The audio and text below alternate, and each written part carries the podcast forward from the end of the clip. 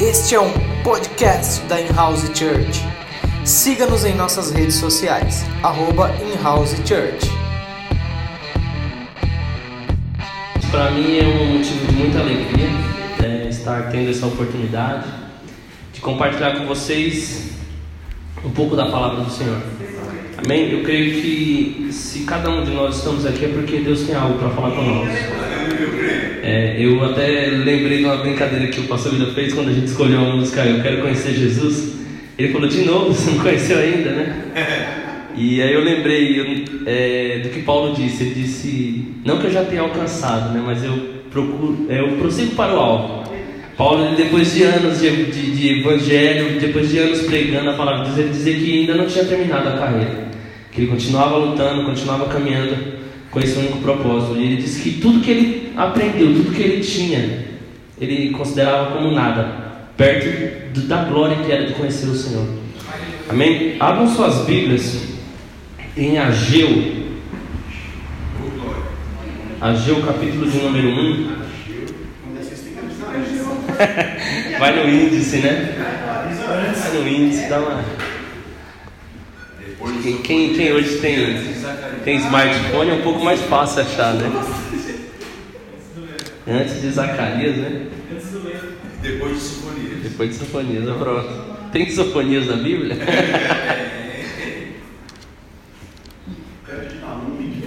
É, né? Queridos, é, eu escrevi um pouco do que eu tenho para falar, porque a gente sabe que por conta do nervo, nervosismo a gente, a gente não, não fala tudo que preparou, né? Então, tenham paciência comigo, vamos lá. Ageu capítulo 1, versículo 3 diz assim: Por isso a palavra do Senhor veio novamente por meio do profeta Ageu. Acaso é tempo. Desculpa, eu desliguei. Acaso é tempo de vocês morarem em casas de fino acabamento, enquanto a minha casa continua destruída?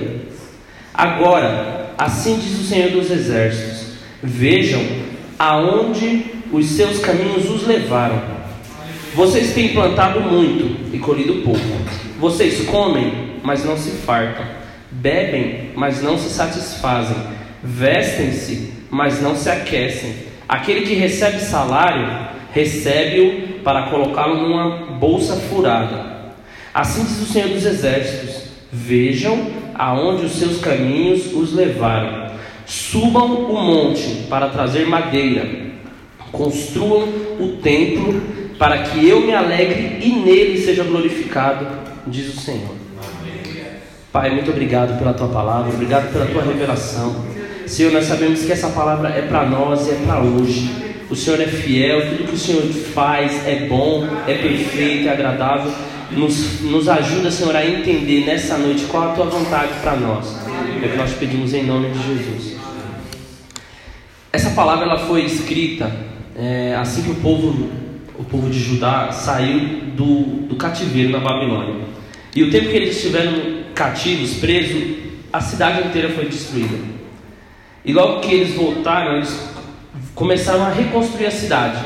E construíram, né, construíram as casas, construíram o comércio, construíram tudo.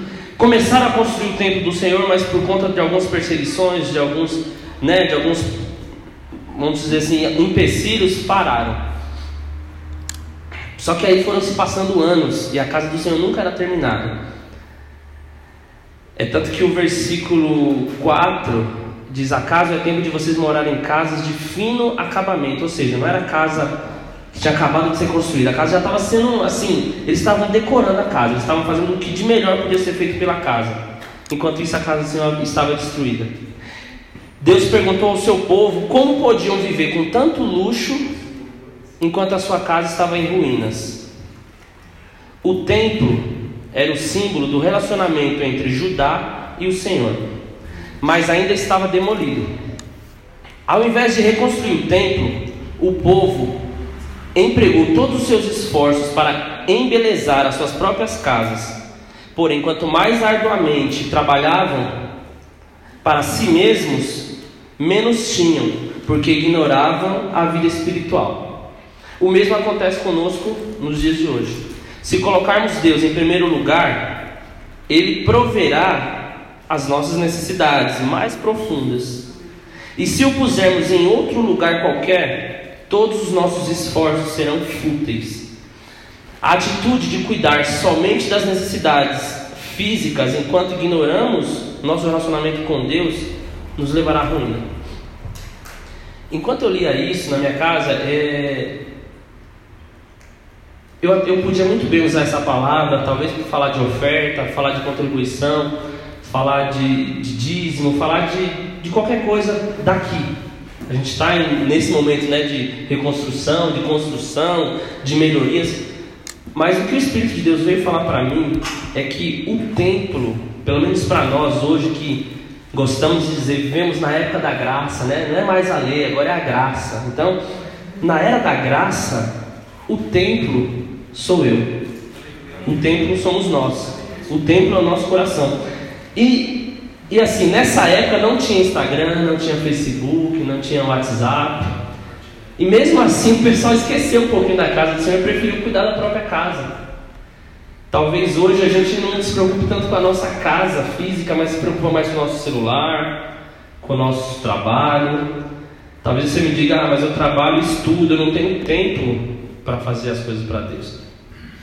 E aí você se pega com essa palavra, que enquanto o povo trabalhava só para eles, tudo que eles recebiam eles colocavam num saco furado, numa bolsa furada.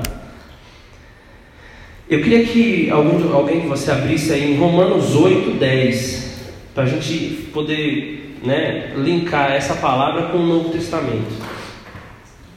Se porém Cristo está em vocês, o corpo, na verdade, está morto por causa do pecado, mas o espírito é vida por causa da justiça.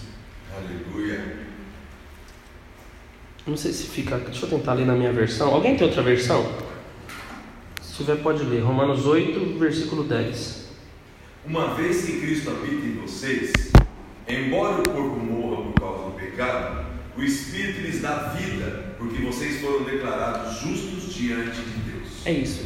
Cristo habita em vocês, ou seja, você é o templo do Senhor. É, é só para você ver que não é algo que eu inventei, né? É, tá, na, tá na Bíblia. Paulo diz: vocês são o templo do Espírito Santo de Deus. Então nós precisamos ter esse cuidado com o templo de Deus que somos nós, que é o nosso corpo. Até voltado para isso, Deus me incomodou é, é, de algo até que o pastor Carlos já havia falado comigo, da gente cuidar mais do nosso corpo, cuidar mais do que a gente come. Se for falar em, em questões espirituais, voltar ao jejum, é, voltar a ter uma boa alimentação, porque tudo isso hoje para nós é mais fácil, a gente tem tudo na nossa mão, acesso, a gente sabe que a fritura, o refrigerante, aquilo que a gente gosta de comer, porque é legal, é gostoso, nos faz mal. E se nós somos o templo do Espírito Santo, a gente tem que se preocupar com esse corpo. Afinal de contas, esse corpo é o que a gente vai usar para levar o Evangelho. Amém? É, 1 Coríntios 9, 27. Deixa eu ler.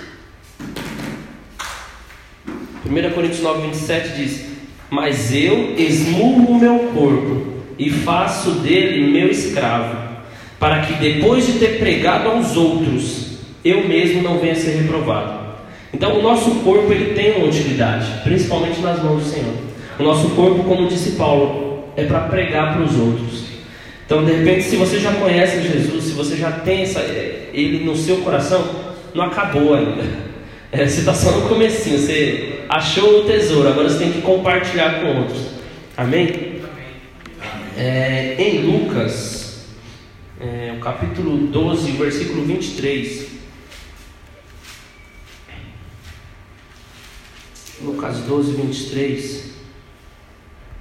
Diz assim: A vida é mais importante do que a comida, e o corpo mais importante do que as roupas. Aleluia. Desculpa, talvez esse versículo esclareça para nós aquilo que está lá em Mateus 6,33. Buscar em primeiro lugar o reino de Deus e todas as outras coisas serão acrescentadas. A Deus, Jesus disse aqui que a vida é mais importante que a comida. E a gente sabe que quem é a vida na, na palavra? A vida é Jesus. Então Jesus é mais importante que a comida. Por isso que às vezes a gente faz jejum e a nossa carne fica fraca e o espírito fica forte. Porque quando a nossa carne fica fraca, o Espírito que é Deus fica forte em nós. É, Romanos 1, 24. Se alguém conseguir ler.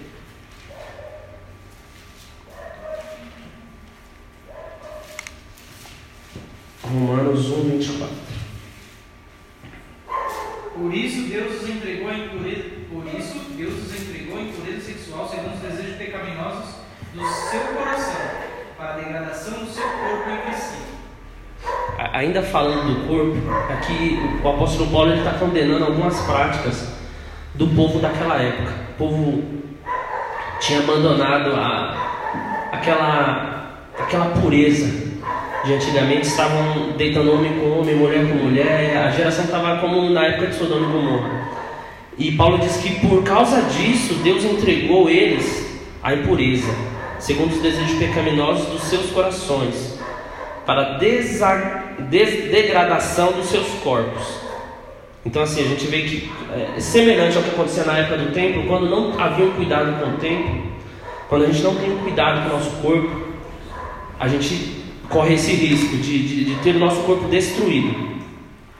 Romanos 6, no versículo 12 e 13, diz assim: Portanto, não permita que o pecado continue dominando os seus corpos mortais, fazendo que vocês obedeçam aos seus desejos. Não ofereçam os membros dos seus corpos ao pecado como um instrumento de injustiça. Antes, ofereçam a Deus como quem voltou da morte para a vida, e ofereçam os membros do seu corpo a Ele como instrumentos de.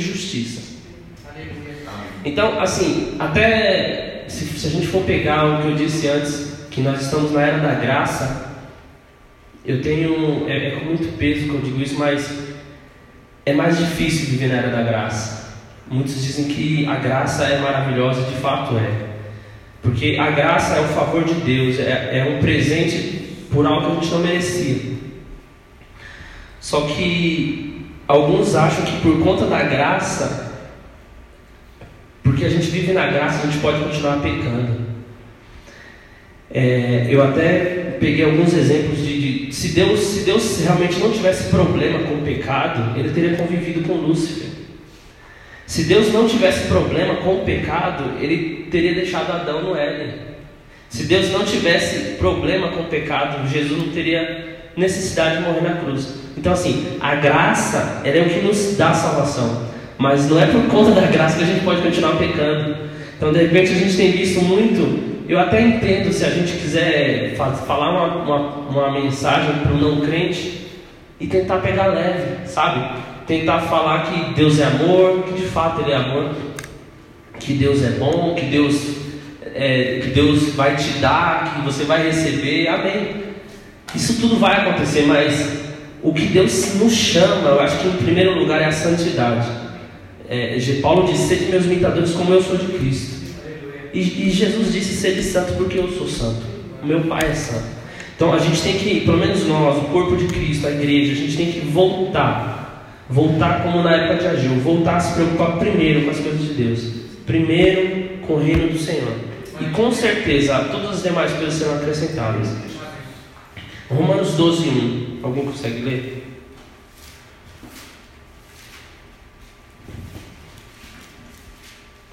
Portanto, irmãos, suplico-lhes que entreguem seu corpo a Deus por causa de tudo que ele fez por vocês, que seja um sacrifício vivo e santo, do tipo que Deus considera agradável. Essa é a verdadeira forma de adorá-lo. É isso aí. No versículo 4, no versículo 4 e 5 diz assim: Assim como cada um de nós temos um corpo com muitos membros, esses membros não exercem todos a mesma função. Assim também Cristo em nós, que somos muitos, forma, formamos um corpo e cada membro está ligado a todos os outros. Ou seja, o que, o que ele está dizendo aqui é que cada um de nós, um, nós precisamos uns dos outros. É, a gente tem que entender que Deus não te salvou só porque Ele te ama e ponto. Ele te salvou porque de fato Ele te ama mas ele se preocupa com os demais. É, às vezes a gente até brinca na, na, na, escola bíblica, a gente tem aprendido, aprendido, aprendido, mas o que, que a gente tem feito com o que a gente tem aprendido? Então, com certeza tem um propósito. Esse, esse depósito que você tem feito dentro de você vai ser útil em algum momento. Mas, assim como Deus, é, é, assim, assim como Deus mostrou para você a maravilhosa graça, a gente precisa buscar todos os dias qual é o nosso propósito. Qual, qual, por que, que, por que, que eu estou aqui? Por que, que eu estou vivo? Por que, que Deus me colocou nesse lugar? Para quê? Qual o propósito de Deus para isso? Então, é, esse versículo 4 e 5 mostra que a igreja, dentro da igreja, existem vários, vários ministérios, várias operações, várias, várias áreas onde a gente precisa e vai ser usado. A gente precisa entender que tudo isso é para Cristo.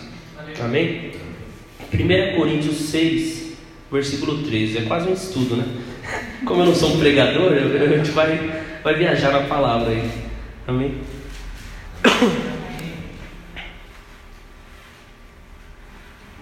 1 Coríntios 6, do 13 ao 20. Os alimentos foram feitos para o estômago, e o estômago para os alimentos. Mas Deus destruirá a ambos. O corpo, porém, não é para a imoralidade, mas para o Senhor, e o Senhor para o corpo. Por seu poder, Deus ressuscitou o Senhor e também nos ressuscitará. Vocês não sabem que os seus corpos são membros de Cristo? Tomarei eu os membros de Cristo e unirei a uma prostituta? De modo nenhum.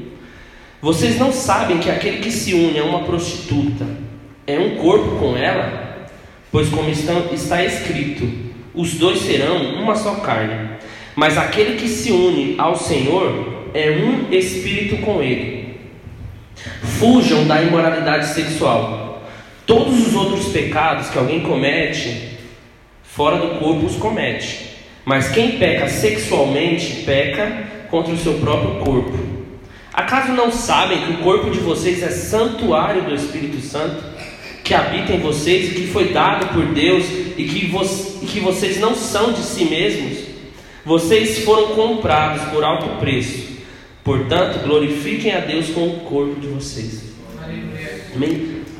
Queridos, Paulo, nesse momento, ele fala, talvez para nós não é tão claro, mas ele está falando da redenção. Muitos dos cristãos que gostam de viver na área da graça, eles acham assim: ah, eu tenho livre-arbítrio. Se eu quiser beber, eu bebo. Se eu quiser dançar, eu danço. Se eu quiser fazer, eu faço, porque eu sou livre. Só que a gente nunca foi livre. A gente. Davi dizia: em pecado me concedeu minha mãe, ou seja, ele já nasceu em pecado. Se nasceu em pecado, ele já nasceu condenado para o inferno.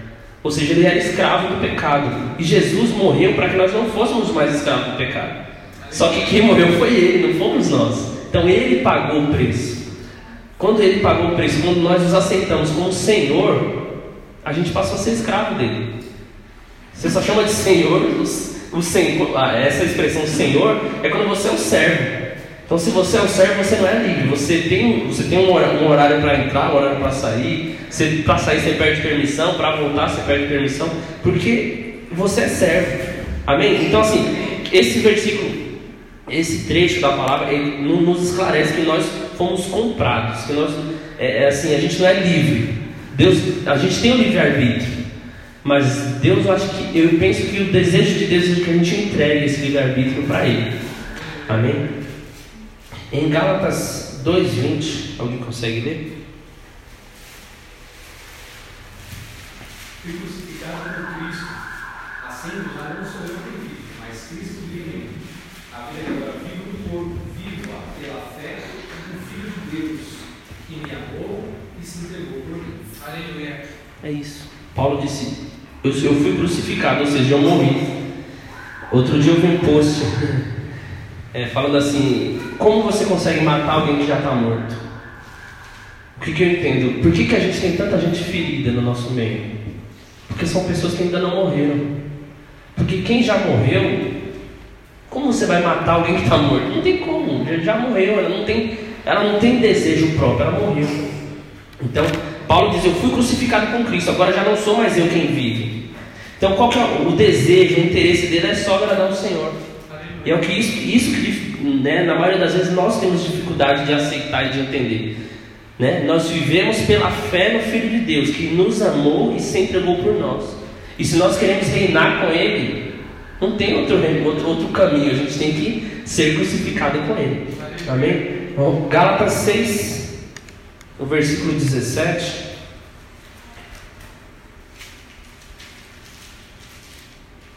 Diz assim: Sem mais, que ninguém me perturbe, pois trago no meu corpo as marcas de Jesus. Então, Paulo, assim, se a gente for querer um exemplo, um modelo, depois de Jesus, Paulo é esse modelo. Ele fala: assim, eu trago no meu corpo as marcas. Ele poderia viver uma vida a vida que ele quisesse, porque ele era um cara que tinha posse, que tinha conhecimento, mas ele, ele abriu mão de tudo que ele tinha, considerou como perda para fazer a vontade de Deus. Estamos finalizando, amém? É, 1 Tessalonicenses, no capítulo 4, e o versículo 4 diz: Cada um saiba controlar o próprio corpo de maneira santa e honrosa. E o 5,23.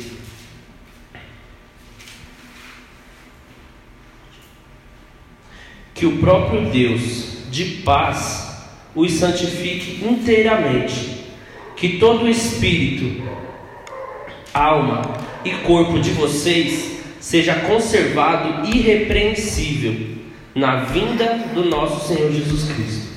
Amém? Então eu creio que Jesus está voltando. Essa palavra hoje é mais atual do que nunca.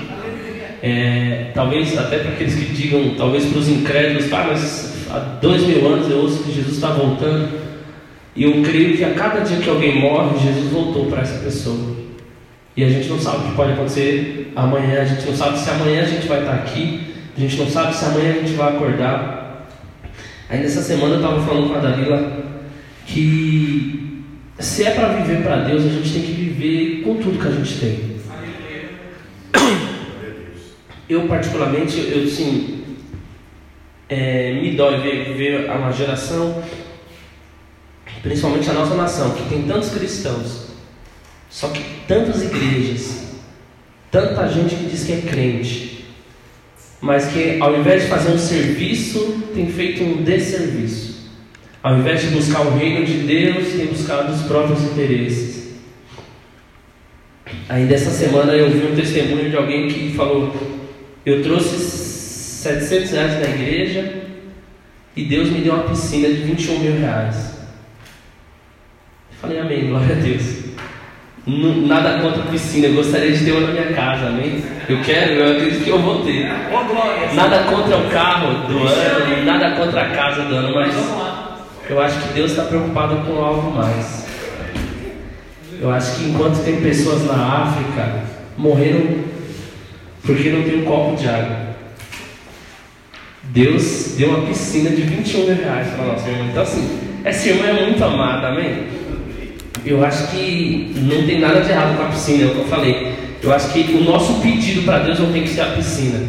Eu acho que se a gente se preocupar mais com aquele que está morrendo, Aqui a gente sabe que é, a gente tem tudo, né, queridos? Aqui a gente tem liberdade de expressão. Nosso país, embora tenha muita corrupção, a culpa é nossa, que colocamos os corruptos lá. A gente tem que voltar. A gente tem que voltar e, e, e se lembrar da palavra que diz que se o meu povo, que se chama pelo meu nome, se humilhar, orar e, e me buscar e se converter dos seus maus caminhos, o Senhor ouvirá do céu, perdoará os nossos pecados e sarará nossa terra. Amém? Feche os teus olhos, Pai. Obrigado pela tua palavra, Senhor. Meu Deus, obrigado pela tua misericórdia, Senhor. Obrigado por ter morrido por nós, Jesus. Obrigado por ter nos salvado. Obrigado porque com, pela morte de muitos irmãos nossos, a tua palavra chegou até nós. Obrigado pela palavra do Senhor que é viva e eficaz e traz vida. Obrigado, Jesus, por tudo que o Senhor tem feito por nós. Ajuda-nos, meu Pai, a tirar os olhos de nós mesmos. Não permita que nós venhamos cair no mesmo pecado que caiu Adão e Eva, que ao invés de desfrutar de tudo que o Senhor deu, preferiu desobedecer ao Senhor. Que nós venhamos ser a geração que te busca, que antes de qualquer coisa busca o Senhor, que antes de qualquer coisa procura agradar ao Senhor, procura saber qual é o teu propósito, qual a tua vontade para nós. Ó Deus, nos levanta nessa geração, nos levanta nesse bairro, nos levanta nessa cidade como homens e mulheres de Deus, que fazem a diferença, que se importa com a tua vontade, com o teu reino. Senhor, que em nome de Jesus, que nós vamos ser aqueles que amam ao Senhor e se dedicam, que carregam nos seus próprios corpos as marcas de Cristo.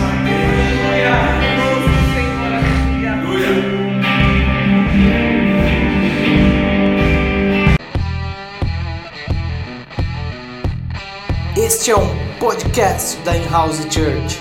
Siga-nos em nossas redes sociais, arroba In-House Church.